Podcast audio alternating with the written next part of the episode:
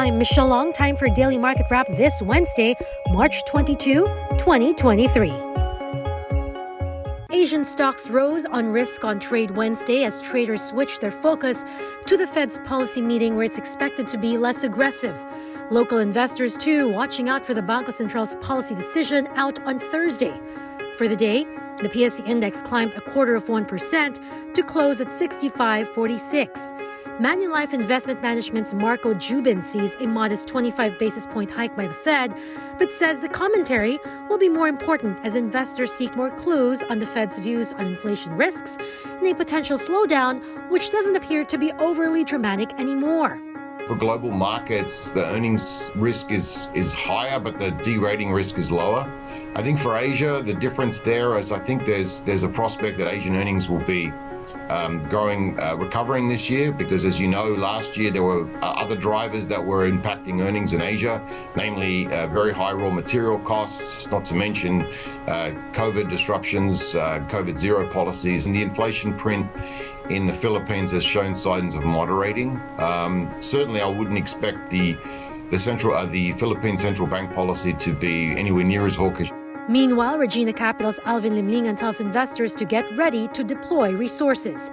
It looks like it's a strong uh, support uh, level, mm. uh, either that or 64, 60 to 100 uh, level. So if, if you have the cash, you may uh, really consider buying in at this point.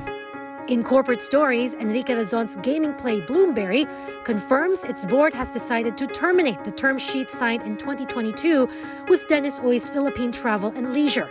This relates to Bloomberry's investment in Uy's casino projects in Cebu and Clark. Philippine Resorts Group, for its part, says, while it's unfortunate that a deal was not closed, this allows both parties to pursue their own plans, giving them the opportunity to re enter into discussions with other parties.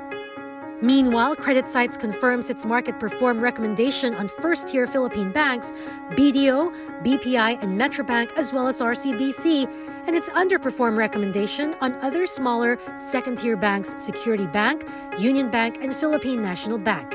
It says the divergence between the first and second tier Philippine banks is increasingly clear, with first tier, larger, and more established banks able to keep funding cost pressure relatively well controlled thanks to higher CASA ratios as system liquidity tightened in 2022. They see net interest margin expansion continuing into first half of this year, albeit at a more moderate pace.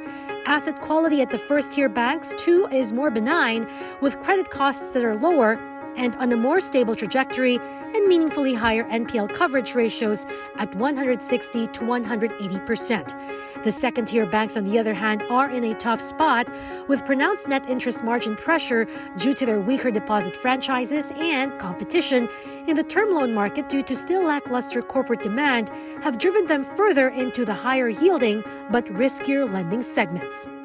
In other news, the Philippine Stock Exchange signs a memorandum of understanding with Union Bank to undertake projects that will boost and promote the capital markets, ranging from seminars to IPO consultations for SMEs.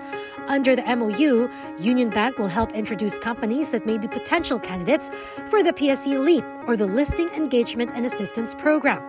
Other initiatives to promote the capital markets is through the SEC's Roadshow on Capital Formation for MSMEs, which the PSE participated in earlier this month for the Davao and Cebu legs. The PSE is also set to join the Cagayan de Oro Run this April. Meanwhile, Megawide's landport venture, the Parañaque Integrated Terminal Exchange, or PITX, is gearing up for the influx of passengers as the Holy Week approaches. It's expecting over 1.2 million passengers will pass through the terminal. The group says, in partnership with various government agencies, they're ramping up preparations is part of Oplan Biyaheng Ayos Semana Santa 2023.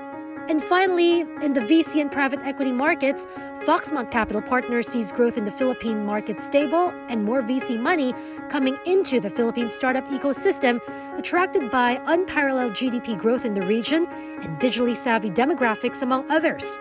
On the one hand, we see that there has been a reduction in deal flow globally uh, in, in our space, in VC and private equity.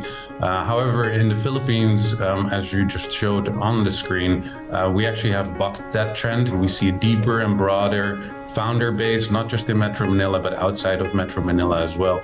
Uh, and we also see a number of our existing portfolio companies and other uh, startups in the Philippines raising bigger rounds, uh, larger investment amounts uh, compared to what they would have been doing over the last couple of years. Mm. So those combined efforts essentially show us that the ecosystem is maturing. Foxmont Capital is the first and only independent VC company in the Philippines with over 25 million US dollars in assets under management. It has 27 active startups in its portfolio, including Kumu, Edukasyon.ph, Booky, and Edamama. In its five year history, it's looking to add 12 to 18 more this year. That is it for today's Market Edge. Don't forget to hit the follow button for the latest market action in the Philippines.